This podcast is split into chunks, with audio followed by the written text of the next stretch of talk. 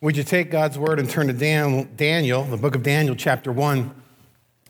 For those that are visiting or new online, we started a series last week in the book of Daniel. We're looking at verses 8 through 16 as you're turning there. Book giveaway. I've been giving books away, kind of theology books about Christ.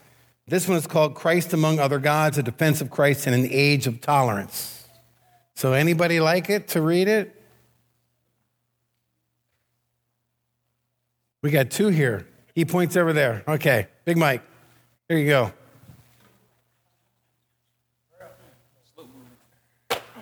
Good catch. Daniel 1, beginning of verse 8. But Daniel resolved that he would not defile himself with the king's food or with the wine that he drank. Therefore he asked the chief of the eunuchs to allow him not to defile himself. And God gave Daniel favor and compassion in the sight of the chief of eunuchs. And the chief of the eunuchs said to Daniel, I fear my lord the king, who assigned your food and your drink, for why should he see that you are in worse condition than the youths who are of your own age? So you would endanger my head with the king. Then Daniel said to the steward of the chief of the eunuchs, had assigned over Daniel, Hananiah, Mishael, and Azariah, test your servants for 10 days. Let us be given vegetables to eat and water to drink. Then let our appearance and the appearance of the youths who eat the king's food be observed by you, and deal with your servants according to what you see. So he listened to them in this matter and tested them for 10 days. At the end of 10 days, it was seen that they were better in appearance and fatter in flesh than all the youths who ate the king's food. So the steward took away their food and the wine they were to drink and gave them vegetables. This is God's word. You know, Daniel made a choice. I mean, the opening line is, Daniel chose not to defile himself. Now, when you read into the story, you realize this could have been his last choice he ever made. It could be the end of the story. But yet, history tells us that he lived and had influence through 4 kings. There's two questions I want to begin with this morning. I guess it's really this evening, isn't it? Those that listen tomorrow will be here tomorrow morning. Here's the two questions. Can I be holy in my culture? Now, of course, we always say, yes, we can be holy. But what about our practice?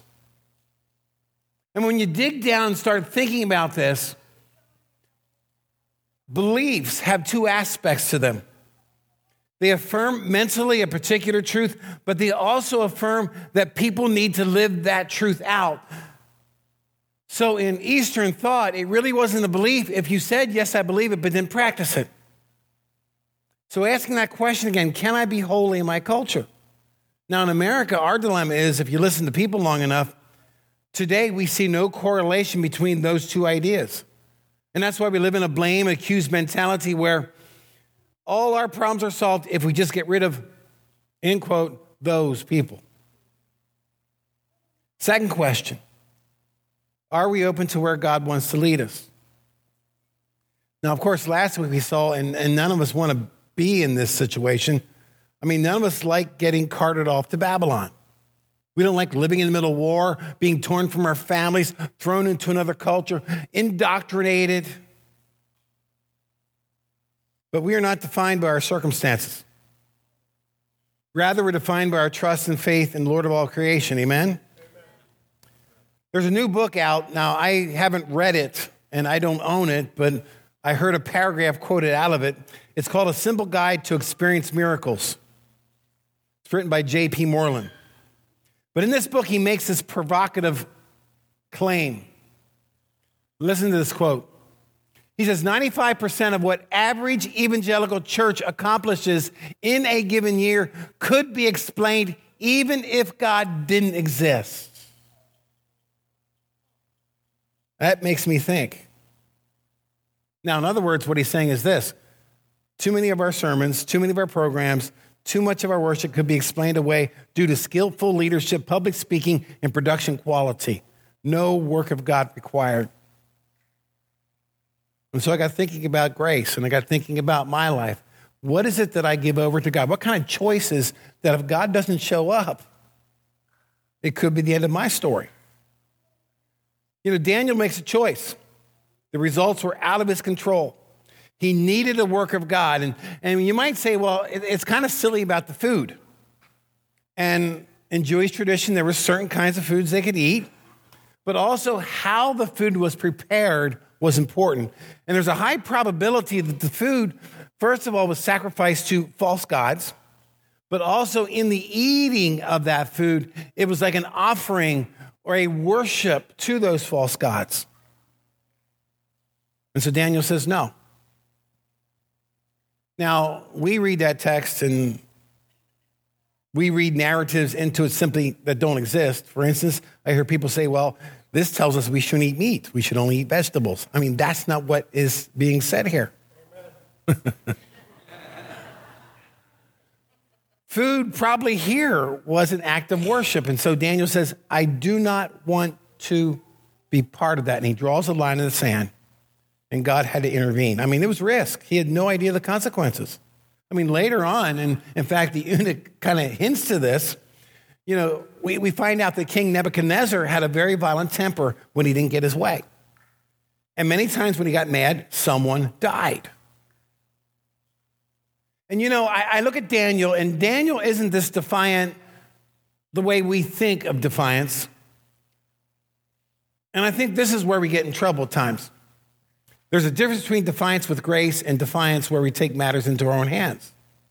I mean, defiance with grace really takes time in two ways. One is we seek God's wisdom, his word, his community. I'm always amazed where people make major decisions in their life without ever involving the community of Jesus. It just amazes me. They kind of pull away, isolate, and they say, okay, we're going to make the decision all alone. Secondly, defiance with grace, we have to seek what's behind the curtain, and that takes time. We have to investigate, got to get the backstory, the details. I mean, here's an example. This past week, a prominent news reporter, in their speech, called out, and I'm going to go and quote, white Christian conservatives, and they said, white Christian conservatives are selfish people. They cannot play well with others, and they take offense at everything. And you start hearing this, and of course we can react and we can tweet and comment back on Facebook and get into a shouting match over social media. And I advise you not to do that because it doesn't get you anywhere. You could play the victim and sit there and cry and say, how could they say those mean things about me because I'm not like that at all? Now remember I said last week we are more than conquerors, and sometimes we act like we're conquered. We could even play to the misconceptions and we could say, you know, you're right, and I'm sorry. And now, if I could, I would love to sit down with that person and ask several questions with a gracious spirit. I think the first question I would ask is this: can you give me a specific firsthand example of what you're saying? You know, where have you personally witnessed this? And there might be a backstory to that. Second question I would ask is, what do you think Christians believe? Because I know when I run into people who want to condemn Christians and I ask them that question, what they tell me about Christians is things I don't believe. Third, I would simply say, are you aware of the charity work in America and around the world where Christians are engaged in? And then I would have specific, verifiable examples of the good works that are being done. I mean, here's why I say that. I had a conversation with a political leader in Lancaster City who would be on the opposite side of my political beliefs. And we had a 40-minute conversation about recovering addiction. And, you know, we agreed on almost everything. But here is my take home. Here's what they said at the end of the conversation. I had no idea that a church would have this kind of ministry. And I thought, wow. There's a lot of misinformation. And what I understand is this person actually goes to church. So they're actually in a church thinking churches don't do this kind of thing. We live in an age of misinformation, and you can find anything you want to support whatever you want. And we have to be intentional, and we have to teach our kids how to be intentional to seek the truth. So we see Daniel doing this. I mean, He's respectful. He asks for a trial study. He knows God has to show up in 10 days.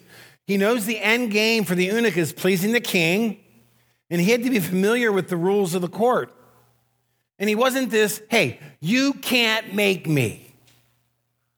Rather, out of respect, and I might add, Daniel and his friends had to have respect to the chief of the eunuchs. I mean, they had to have this relationship for even him to consider this in the first place. So I have to ask myself this week, are we living in such a way that if God doesn't show up, we could not be successful? Now, I'm not saying we're to be reckless. We're called to be a people of faith. And we live in such a way that people ask us, how can you have hope when I look at your circumstances? How can you love and forgive that person after what they did to you? Our hope and love should be that dramatic according to the Spirit that people ask us why we have this. Now, last week, we began with this principle. We'll put it on the screen again. I said we need people who are aware of the dangers of trying to serve God in this world, and in spite of those dangers, refuse to compromise. And that takes courage because there's risk. We have to have the courage to ask, where have I been compromised? And I want to look tonight at 5 principles from our story. Here's the first. Religious principles will be tested.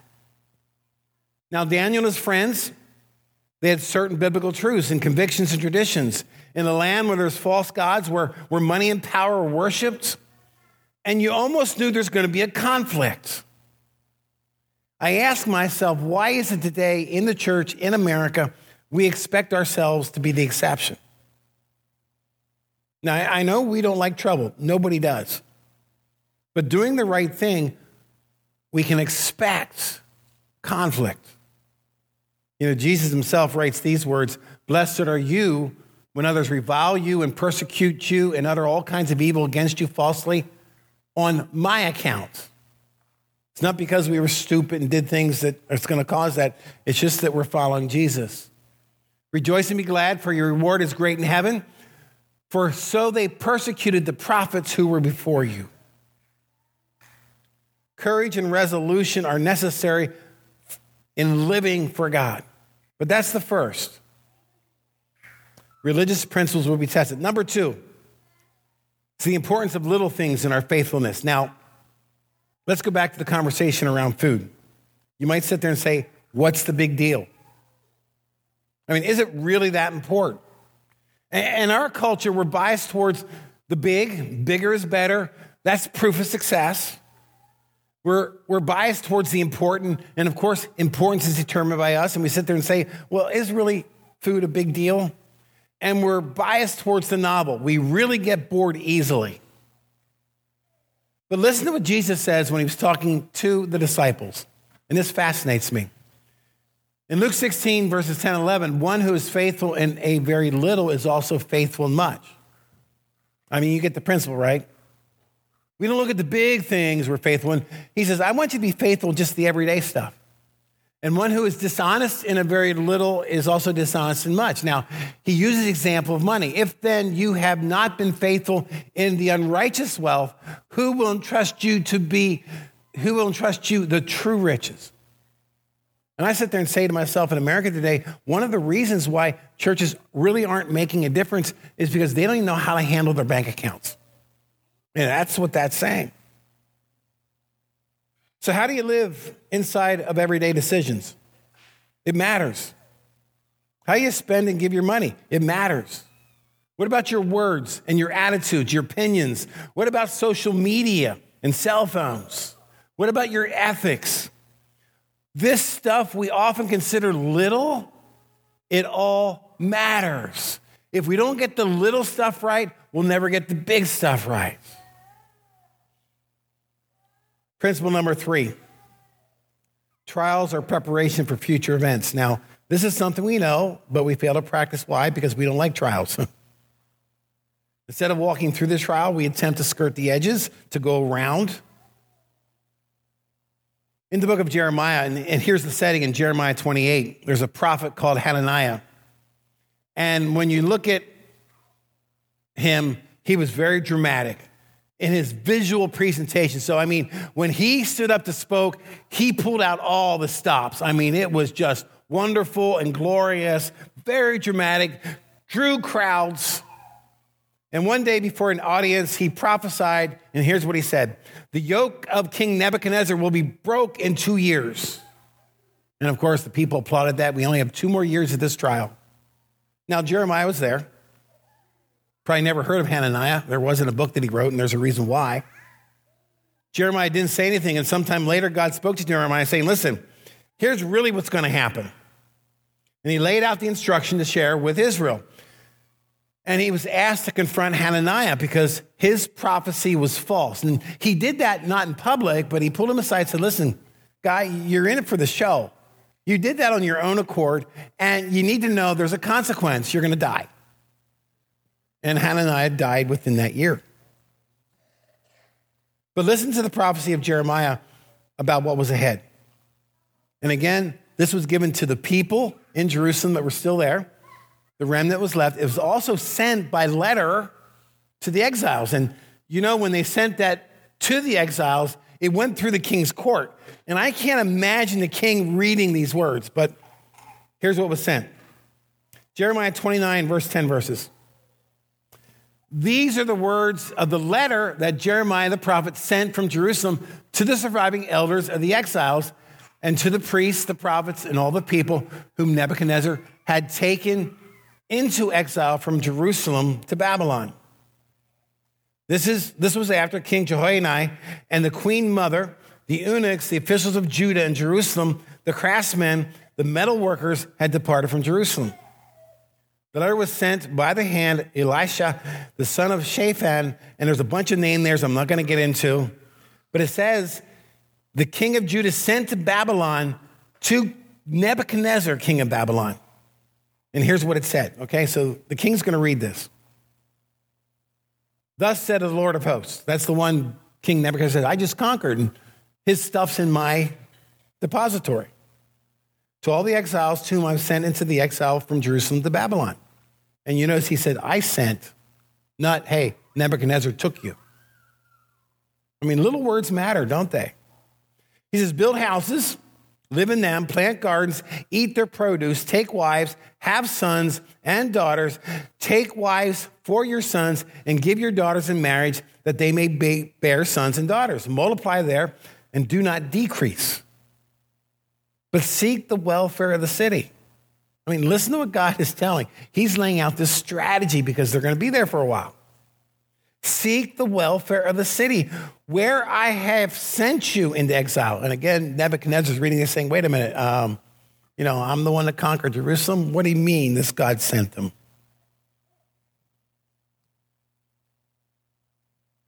And pray to the Lord on its behalf. And in its welfare, you will find your welfare. For thus says the Lord of hosts, the God of Israel, do not let your prophets and your diviners who are among you deceive you. And do not listen to the dreams that they dream, for it's a lie that they are prophesying to you in my name. I did not send them, declares the Lord. For thus says the Lord, when 70 years are completed for Babylon. Okay, so he set the timeline. Not 70 years. I will visit you, and I will fulfill to you my promise and bring you back to this place. I mean, he basically told King Nebuchadnezzar, guess what? They're going home, I'm in charge, and you can't stop it. And then here's a verse we often quote, but I think we quote it out of context. For I know the plans I have for you, declares the Lord, plans for your welfare and not for evil, to give you a future and a hope. 70 years of trials, and he lays out this strategy on how to live, and there's hope for the future.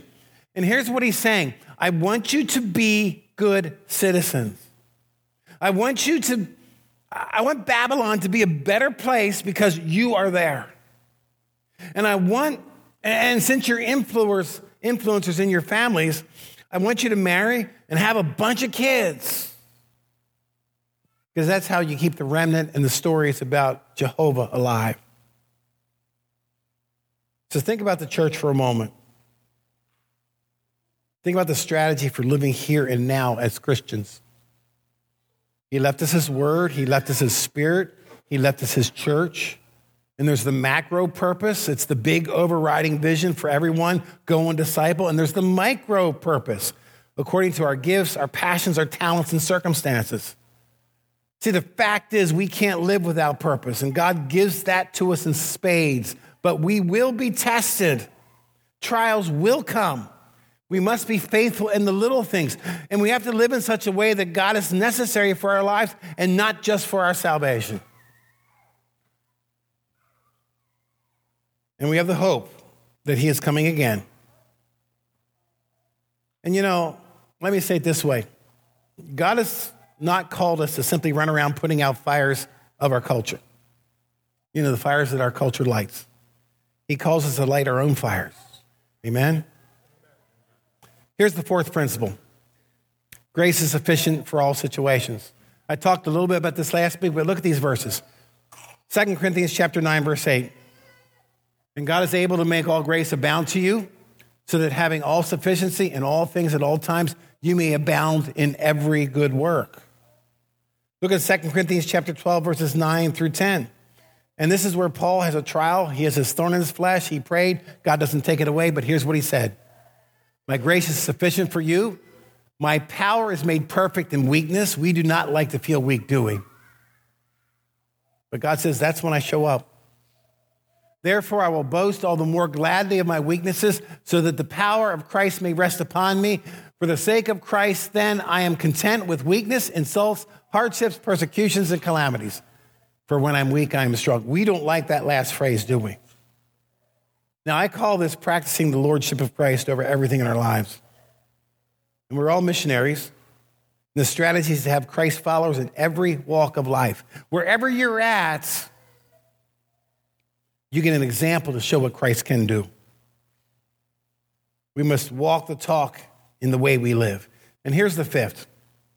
Fifth is the importance of humility. When I was working on a master's degree at Regent, Regent was one of the two schools that had the particular degree that I wanted, and it was the only Christian school that had it. There was a classmate I had. His name was Rex Miller. Now, he gave this talk the one day I was there, and I sat there, and I said to myself, he is the smartest, most intelligent, profound person I've ever met. He's smarter than the teachers. Now, when you got to know him, the teachers admitted, yeah, he knows more than we do. He was a successful business person. He had multiple degrees in communication theology. In his speech, and again, everyone knew he was the smartest person in the room. What impressed me was his lack of arrogance and humility and his demeanor. It floored me. I mean, he would submit himself to the rigors of this degree to learn more under people who knew less than him. Imagine that. Now, you might be sitting there saying, well, I never heard of his name. He must not be all that smart. Well, you ever notice that God uses people that we don't necessarily know? And he uses them in ways that are not part of what I'm going to call the celebrity culture. I mean, he's working now down in D.C. in a think group that he influences some key, important people in our day. You know, our calling is to be known by God and not by humanity, amen? So I see this kind of humility in Daniel and his friends, and later we see how they come out on top in spite of what we often call weakness. But all through the book of Daniel, we see respect and humility.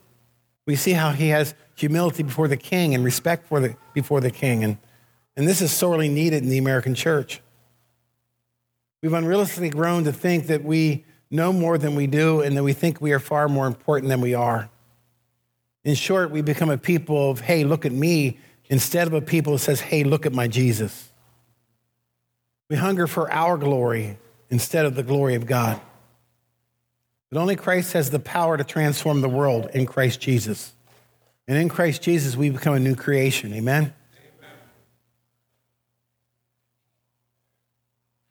There's a question that Charles Colson asked. He wrote a book. The title's called How Now Shall We Live? I'm going to invite the worship team up because I'm going to give the closing line of this book. If you put the quote on, I think I have it in there somewhere. Next screen. There it is. Here's what he says. If you don't know who Charles Colson is, he worked for Nixon, rose in power, got caught in a bad scandal, ended up in prison, found Jesus, and has spent working with prisoners for the rest of his life until the day he died.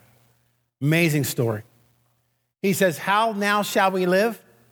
By embracing God's truth, understanding the physical and moral order he has created, lovingly contending for that truth with our neighbors, and having the courage to live it out in every way of life, boldly and, yes, joylessly. Amen? Amen. Let's stand as we worship, and I want to pray with you before we sing. Father God, we thank you for your grace, and we thank you for the story of Daniel that gives us hope. I mean, we find him in incredible situations and circumstances, and yet he becomes a key influencer among the kings of four kingdoms. I pray for us, Lord, that we just take up the cross. We keep you in front of us. And we celebrate what you do among us and what you will do until we see you face to face. And we pray these things in your name. And everyone said, amen.